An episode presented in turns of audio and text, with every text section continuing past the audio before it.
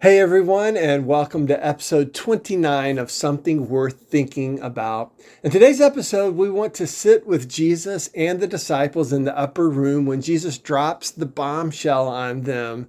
He announced to the entire group that one of the inner core of his discipleship group is going to betray him. Now, they were already struggling to comprehend the idea that Jesus is going to be crucified and raised on the third day. They kept looking at each other and saying, what is he talking about? And now he tells them that one of the 12 will be instrumental in the events that will lead to the cross. And no doubt it was a lot to process. And this is what we want to explore in today's episode.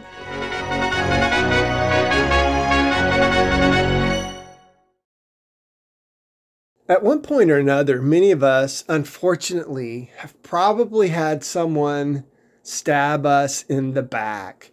Not literally, but you know what I mean. Someone did us wrong. They were not loyal and faithful to us. Instead, in one way or another, they betrayed us.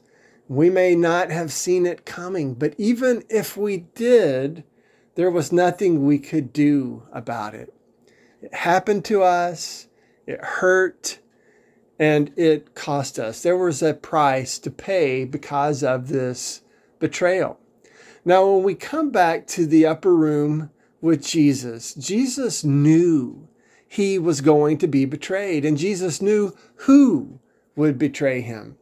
It's interesting and remarkable that evidently nobody else saw it coming. Only Jesus knew what was going to happen on that pivotal night long ago. So let's hear the text of John chapter 13, verses 21 through 32, the way John records this for us. After he had said this, Jesus was troubled in spirit and testified, "Verily I tell you, one of you is going to betray me." His disciples stared at one another, at a loss to know which of them he meant. One of them, the disciple whom Jesus loved, was reclining next to him. Simon Peter motioned to this disciple and said, "Ask him which one he means." Leaning back against Jesus, he asked him, "Lord, who is it?" Jesus answered, "It is the one to whom I will give this piece of bread when I have dipped it into the dish." Then dipping the piece of bread, he gave it to Judas, the son of Simon Iscariot. As soon as Judas took the bread, Satan entered into him. So Jesus told him, "What you are about to do, do quickly." But no one at the meal understood why Jesus said this to him.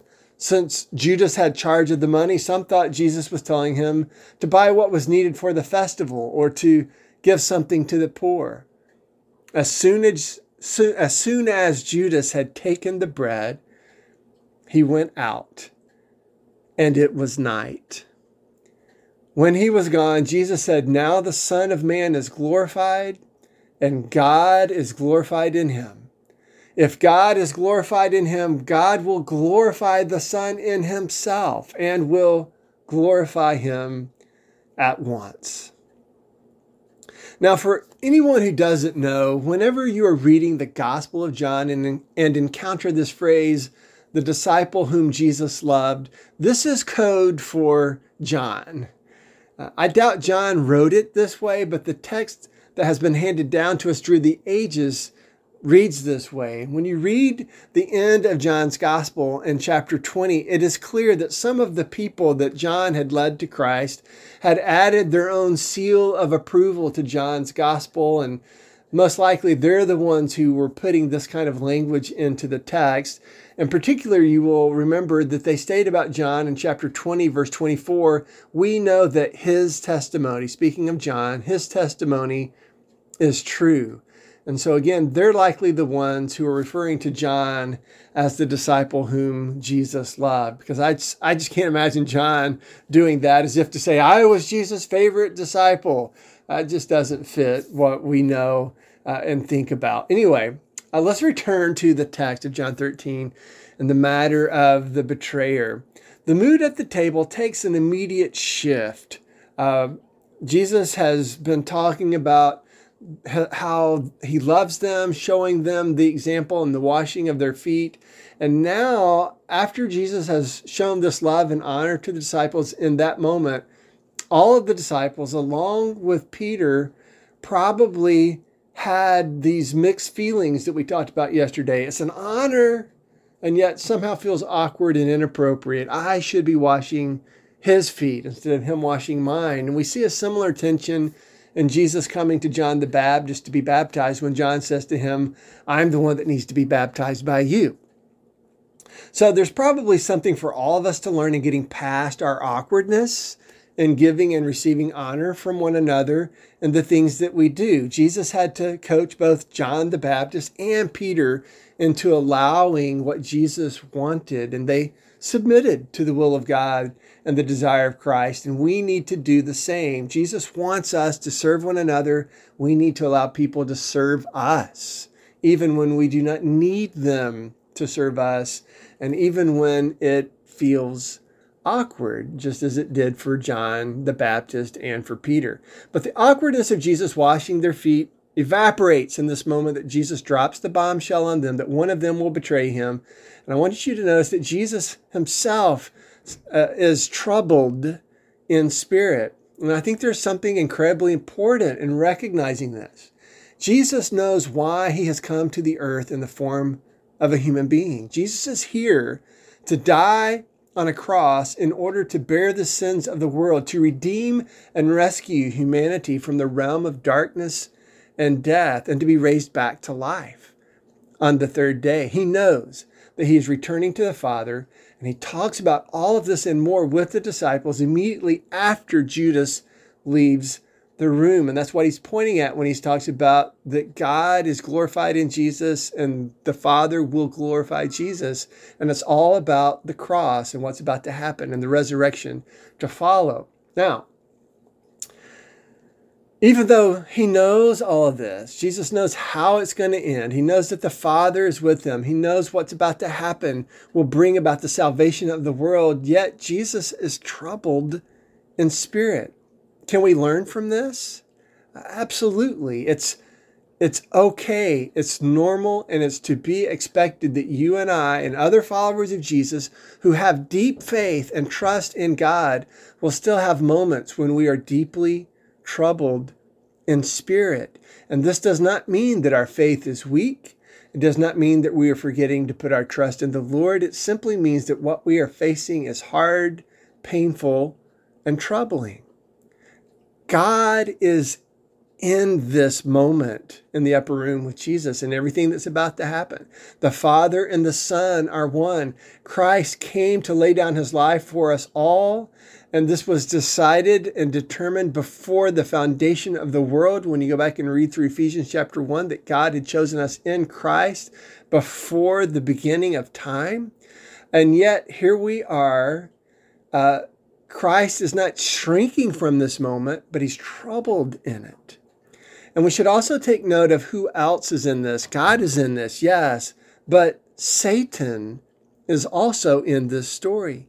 Satan entered into Judas, and where Satan is, there is pain and darkness and misery. So Jesus is troubled in spirit.